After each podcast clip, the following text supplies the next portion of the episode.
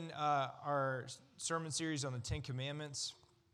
We are on the sixth commandment today. I'm going to read the Ten Commandments as I have every week. Um, just a heads up next week is the seventh commandment. So, parents who have children who they bring into the service, thou shalt not commit adultery. Just PG 13, okay? That's your awkward conversation and not mine.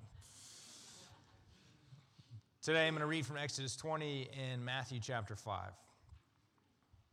God spoke all these words, saying, I am the Lord your God who brought you out of the land of Egypt, out of the house of slavery. You shall have no other gods before me. You shall not make for yourself a carved image or any likeness of anything that is in heaven above, or that is in the earth beneath, that is in the water under the earth. You shall not bow down to them or serve them. For I, the Lord your God, am a jealous God, visiting the iniquity of the fathers on the children to the third and the fourth generation of those who hate me, but showing steadfast love to thousands of those who love me and keep my commandments. You shall not take the name of the Lord your God in vain, for the Lord will not hold him guiltless who takes his name in vain. Remember the Sabbath day to keep it holy. Six days you shall enter and do all your work, but the seventh day is a Sabbath to the Lord your God. On it you shall not do any work, you or your son or your daughter, your male servant or your female servant, or your livestock, or the sojourner who is within your gates. For in six days the Lord made heaven and earth, the sea, and all that is in them, and rested on the seventh day. Therefore the Lord blessed the Sabbath day and made it holy.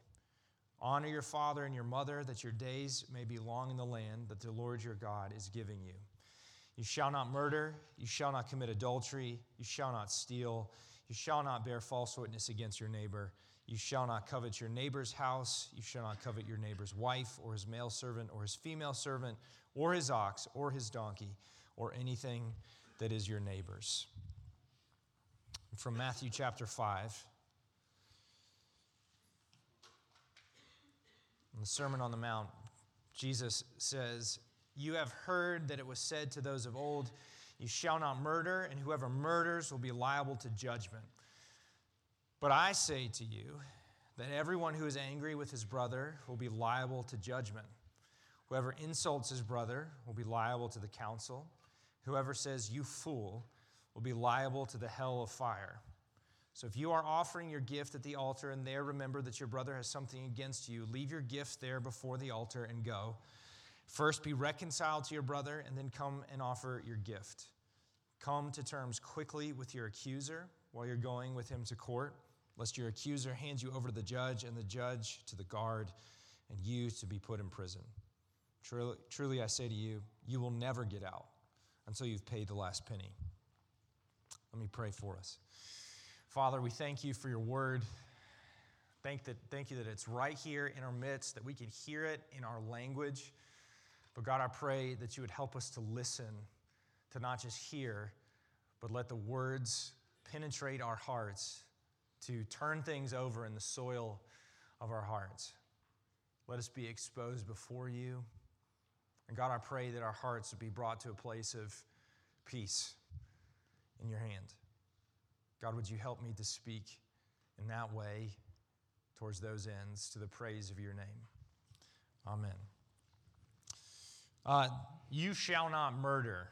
It's, uh, it's like the least controversial of the Ten Commandments. It's the one everybody can get on board with.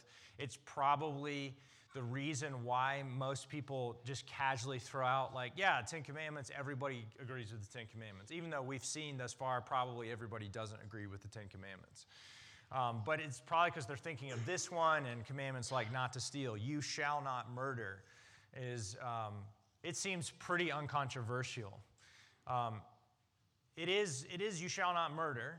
Um, it's, well, it's technically you shall not kill without approval, basically. Um, it's not a blanket ban on all killing. If you read the Old Testament, there's quite a bit of killing. Um, but murder, specifically, the impermissible taking of life, the unjustified taking of human life, is prohibited here in the sixth commandment. Um, and for, for Christians, we've always been identified with this commandment in a pretty uh, unique way. In ancient Roman culture, Christians' obedience to this commandment to not murder set them apart in a way that was, was made them a bit strange. So Christians would be committed to the protection and preservation of life to a degree that many other people would not. They embraced the care for um, infants who would be left out to be exposed and killed. They would speak strongly against abortion. They would care for populations that other people would otherwise want to discard or, or frankly, just eliminate. Christians sort of earned their reputation on a number of active ways that they cared for people, and this is one of the most significant. Is Christians take this commandment, you shall not murder, the, the implied statement of care for human life as something that is, is absolutely essential. It is distinctive about life following Jesus, or it should be. Um, you know, and we today live in a place, in a time where those distinctives are especially important to be clear on in our own minds and our own hearts. Because this commandment is tied up with the rest of the commandments. Really, all of them are, are an interlocking logic within one another so that you can't violate one without violating several others. And the logic for why you should not murder is tied up in the beginnings of the commandments because the commandment that you should have only one God is also a description that this God is the only one that's the creator. He's the only one that authors life, and He is the Sabbath giving God. He is the Sabbath keeping God, who his vision for creation is that of a flourishing, lively, life filled world. And so, if you are going to be a murderer, you are also claiming your identity as a God in competition with the true Creator God and in abject rejection of the Sabbath giving God. So, you cannot just singularly pull at any one of these threads, they, they all fit together. God is a God of life. And that ethic is important for us to have in our hearts and in our minds because we live in a place where the question of who, who might be justifiably killed is more on the table than, than it has been in a long time. You know, we, we live in a place where people openly put their flag in the ground on the importance of women's access to abortion. We are neighbors with countries, allies with countries where people can be killed for any number of reasons by their own request to the end of suffering, whether from old age or from disease. And the state protects that right to take your own life which this commandment prohibits. And we as a people in that context have to be incredibly clear that, and say the same things that we have always said, which is that life is a gift from God. Life is in the, in the hands solely of God. And to take life apart from His permission is a serious wrong. And we cannot participate in that. We cannot approve of that. You know, when you, when you say things like this is, is clearly and make a moral judgment like that, because to, to be clear, I, I don't think there's a lot of gray area if you look at issues like abortion or euthanasia or things like this. You, you speak of them with clarity about an issue. But then when you talk to people, and when you talk to people who are contemplating these issues, very personally as people who are considering abortion or considering what it means to have to care for somebody who is suffering with no relief in sight. And then they feel the weight, perhaps, of decisions they've made in the past to have an abortion, to have sought out an end to their parent's life. The, the issue is not complicated. The issue is still the issue. There's still a right and a wrong from our perspective. But it becomes deeply personal, it's personally felt. Because it is a question of life and death. It is not a question just of a position on a piece of paper. it is speaking to the heart of people. And so, usually, in my experience, when you speak with people, for example, who have had an abortion, even long time in their past, they don't view it and talk about it as something that was just a box that they checked and left behind them. They view it as one of the most consequential decisions they've ever made. Even people who think they made the right decision. Because they feel the weight of what it means to make decisions like this. And they carry it in their heart. And Jesus' teaching actually gets to this place, to where those decisions are made, when he gets to the heart of this commandment. Jesus is the greatest moral teacher ever. He is the greatest teacher of the law ever. And on his greatest teaching, his most famous teaching, where he stands on the mountain, modeling what it might look like to see Moses all over again, but with unveiled face. He calls back this commandment and says, You have heard it said, You shall not murder. And then Jesus makes this commandment incredibly personal for all of us. It's, it's quite easy to stand outside of a question of life and death. It's quite easy to quote the sixth commandment and say, I've got this one. This is my favorite commandment because I have literally never murdered anyone. I am doing a great job. And Jesus throws open the door on this commandment and turns it loose on you and says, This is actually not all that the commandment is saying. The Pharisees, he says, would have you contented with outward obedience. But I tell you, I tell you, that if you have looked on your brother with anger in your heart, you have spoken of him with contempt in your heart, you are guilty of murder. He, he, he says that if you live in a broken relationship, if you are unreconciled to somebody who you have a problem with, if you have gone to church, in essence, with bitterness and unforgiveness in your heart, and you have not been reconciled to that person, you are guilty of the breaking of the sixth commandment. Jesus locates the issue of this commandment outside of a list of acceptable positions somewhere else for other people on a piece of paper. And he rips open your chest and says, Let me show you where the heart of the sixth commandment is. I want to read for you, I read for you last week from the Westminster Larger Catechism. I want to read it again. I'm not going to do this every week, I haven't done this every week. Uh, I'm going to have it on the screen here so you can see the words too. I realize it might be hard to listen. Listen to how the, the Westminster Divines, and again, they're, they're not unique. A lot of um, Christian teaching will do the same thing. I'm just reading from our catechism. The sixth commandment requires us to do our best to make every lawful effort to preserve our own life and the lives of others.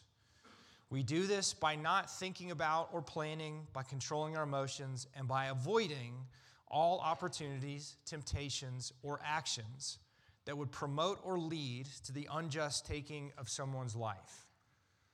In the pursuit of that goal, we must defend others from violence, patiently endure the afflictions from God's hand, have a quiet mind, a cheerful spirit, practice temperance in the way we eat, drink, take medications, sleep, work, and play we should also harbor charitable thoughts, love, compassion, meekness, gentleness, and kindness.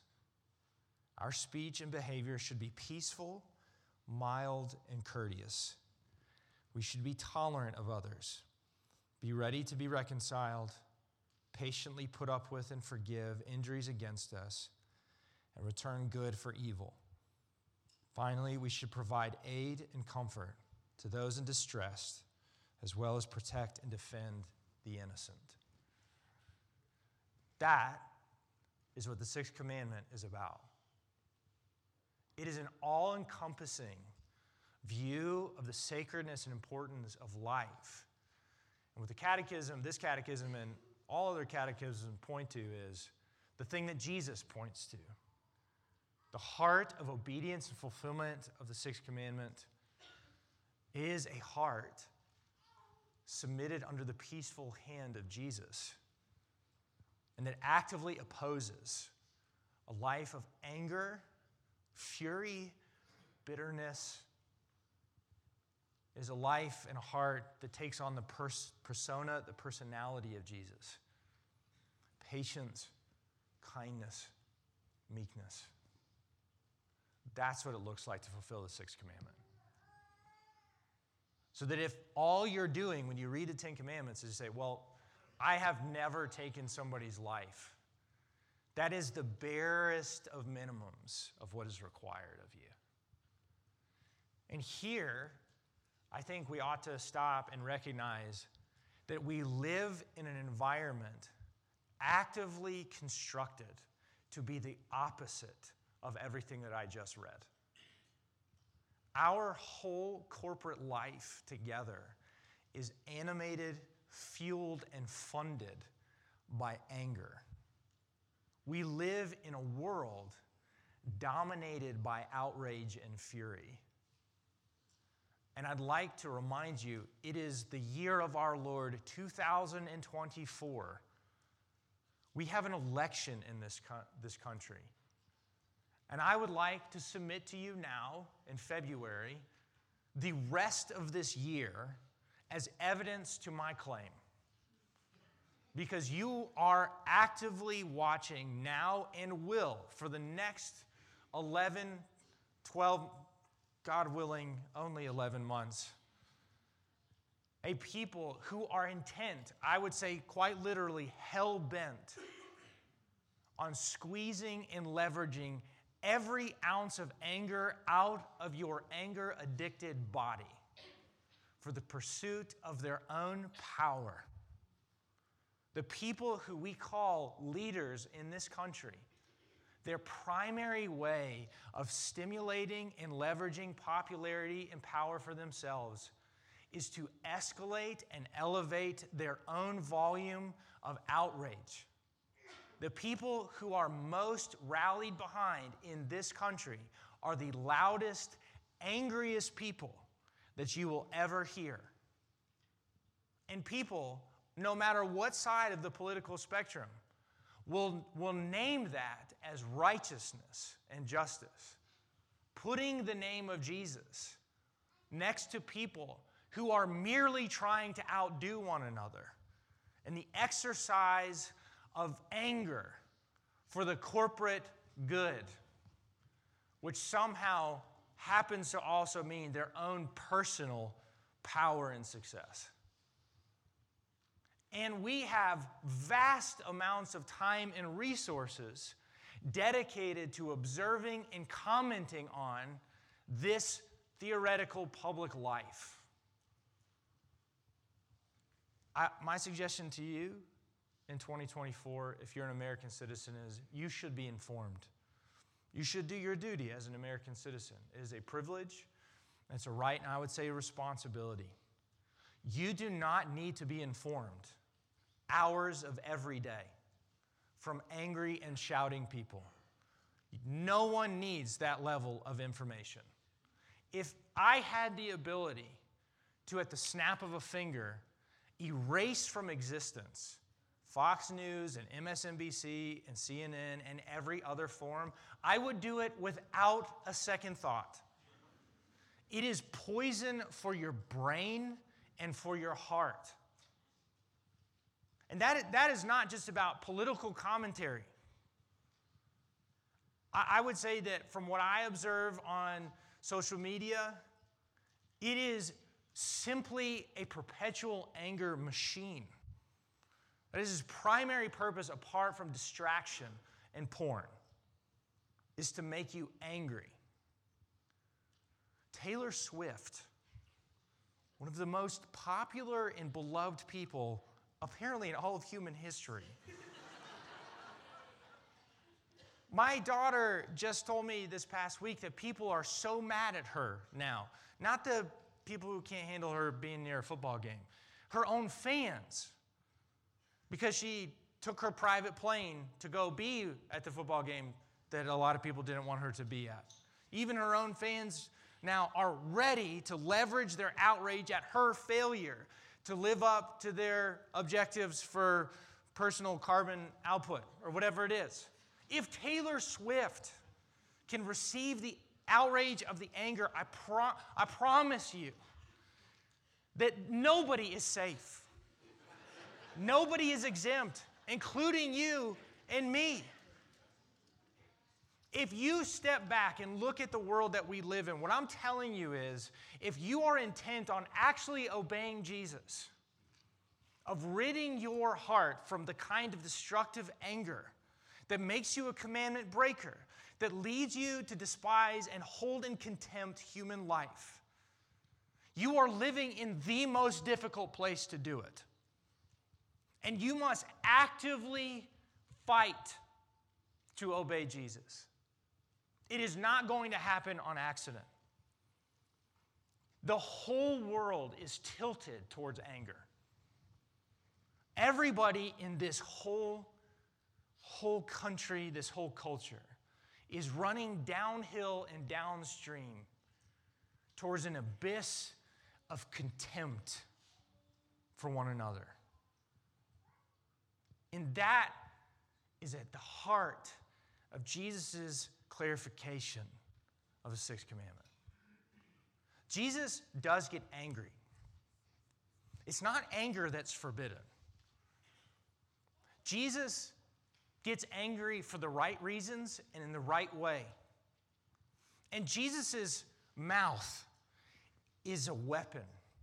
The book of Revelation is very clear on that. He's the one who rides on the white horse, he's the one that from, from whose mouth comes a sword. But even when he is executing judgment on the people around them, it is not because he hates them. It is not because he despises them but because he loves them. And what he is trying to do is to cut them free from the hypocrisy that has bound them and kept them from himself. You cannot use the moment of Jesus' anger and think that your anger and my anger on every little thing is therefore justified if I can somehow think long enough about how I am the one who is in the righteous right. The truth is, the level of my own spiritual immaturity, my own emotional fragility, is measured by my children.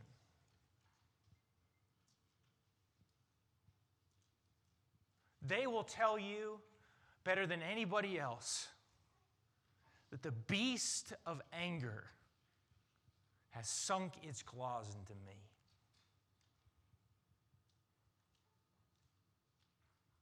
How can I look at anybody else in this whole hell bent world with any ounce of superiority? When my own children do not know where the very short supply of patience runs out. I cannot merely look at the world outside of me and say that anger and murder is a problem. Jesus holds up the mirror to me, and I must confess to you that I am a murderer. I, I have been in the teeth of this animal my whole life. And the thing that would provoke me is as silly as a person who drives too slow when they shouldn't, or drives too fast when they shouldn't. The person that makes me repeat myself a fourth or fifth time too many. It is anybody who tramples on my own autonomy, my own individuality, And it's not just my anger, but my contempt that comes out. This is in the air that I breathe. It is in the waters in which I swim. And it has come for me, and I would wager it has come for you. We are not meant to justify or to excuse that kind of sin. And it is sin. It is not a bad habit. It is not an oopsie. It is not a mistake, and everybody makes mistakes. It is sin because it is anti creation, it is violation of flourishing, it is Sabbath undoing, and it is other God making. And it is all over my hands. There is no single ten command of the Ten Commandments, not even this easiest one, in which I come out ahead. Jesus, if you look at him in the Gospels, and you look at me, and you look at the world, and who we idolize and valorize and glamorize, Jesus is so singular. He has astonishing moral clarity. He can, he can tell you precisely what is very truly right and wrong. And yet, he is so meek, and gentle, and kind, and patient. There is nobody that's like him. And my only hope, the only hope I have in my murdering heart is not is that Jesus is not just an example to me because he's so far from me. It is a chasm of difference that I cannot hope to bridge no matter my breathing techniques or meditation or focusing efforts or whatever you want to try. I can't get to where he is. That's what it feels like. Jesus is showing me the way forward and who I must become, but he is also, for me, a rescuer and a redeemer. Because Jesus, he lays aside all of his own rights to self preservation and self protection he leaves aside the agendas of violence and impatience, rage and fury. He, f- he focuses his anger on those who trample on the rights and the life of the innocent and the powerless. And then ultimately, he stares the spirit of murder in the face. And even his friends, he tells, to put down the sword as he brings on his own body all that commandment breakers like me can bring against him. And in his absolute strength and gentleness, Jesus does what only Jesus can do to free me. He enters into the depths and the sorrows and the blackness of this murdering heart, to break the bonds of my own slavery, to relieve me of the burdens of the death that I have put into the world. He enters into the death that I have participated and created. And in his resurrection, he does what God has always named himself as. He's the creator of life. And Jesus' life is extended even to me and all of my, my sin and my failure. Jesus is not just my example, He is my Savior. And my great joy, my confidence is that Jesus is big enough to do that, not just for me, but for you. And today, if you're here and you are looking at the world in which you live and you are realizing you have been, like me, infected by the spirit of this age, but you have been dominated and pushed around, bullied by a spirit of rage and outrage and unforgiveness, that you have not put away the way that others have grieved you, but instead you have fed those grievances, nourished them, and cared for them like they are your little pets. If you have lived a life dominated by this kind of outrage that Jesus puts his finger on, this Jesus was crucified for you. And today, if you hear him and you feel his conviction, if you can feel that it is his finger on your chest, on your heart, there is one appropriate response, and it is repentance. You must turn around and leave this way of death, of hatred, anger, of unforgiveness and bitterness. And you must turn to Him. And He says that to you not in a spirit of anger, but of joy, because He would set you free. So if you hear Him, repent and let Him free you. And if today you have never followed Jesus, I assure you that there is no better person than you have ever met. And probably you feel some things about yourself which merit some anger you feel. The good news of the gospel is that you partially right. It does merit anger. It, in fact, merits wrath. And what God did is He delighted that, decided that it would delight Him to take every bit of what you deserve and to embrace it into Himself so that you would instead receive the inheritance of Jesus and you'd be set free. So if today you realize that you have been living your own life, you have lots of things about you that would make others afraid or angry. God sees you exactly who you are down to the depths of your being. And he chose to die for you and to welcome you home into his life. And today, if you hear his voice, there is one thing you must do is you need to repent.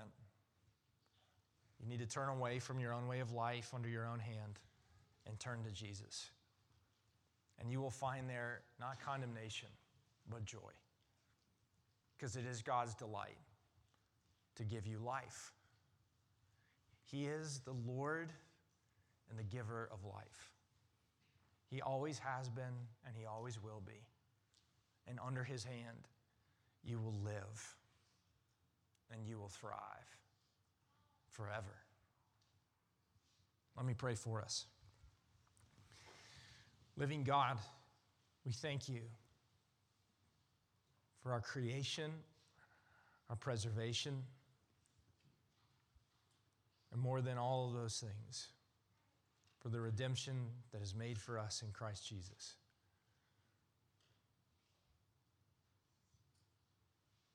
We have fallen short of your judgments. We have sinned against you in so many ways. We have become more and more like our surroundings instead of becoming like Jesus. And we're sorry. For those who bear your name, but yet have adopted the ways of this world.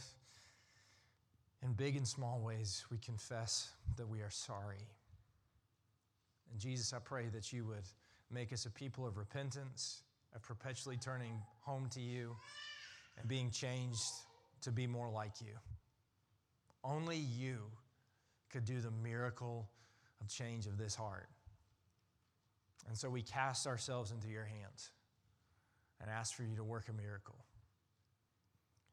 And for everybody who's here who does not know you, God, I pray that you would offer to them the hope of deliverance Father, would you set them free from all that has bound them, all the ways that they have been injured by the fury of this world, and all the ways that they have contributed to it. God, I pray that you would help them to say the words, Jesus, save me. And God, let them be saved and delivered into your hands today. We thank you that in you, all we find is life and goodness. We thank you for giving it over to people like us. There is nobody like Jesus. Thank you. Amen.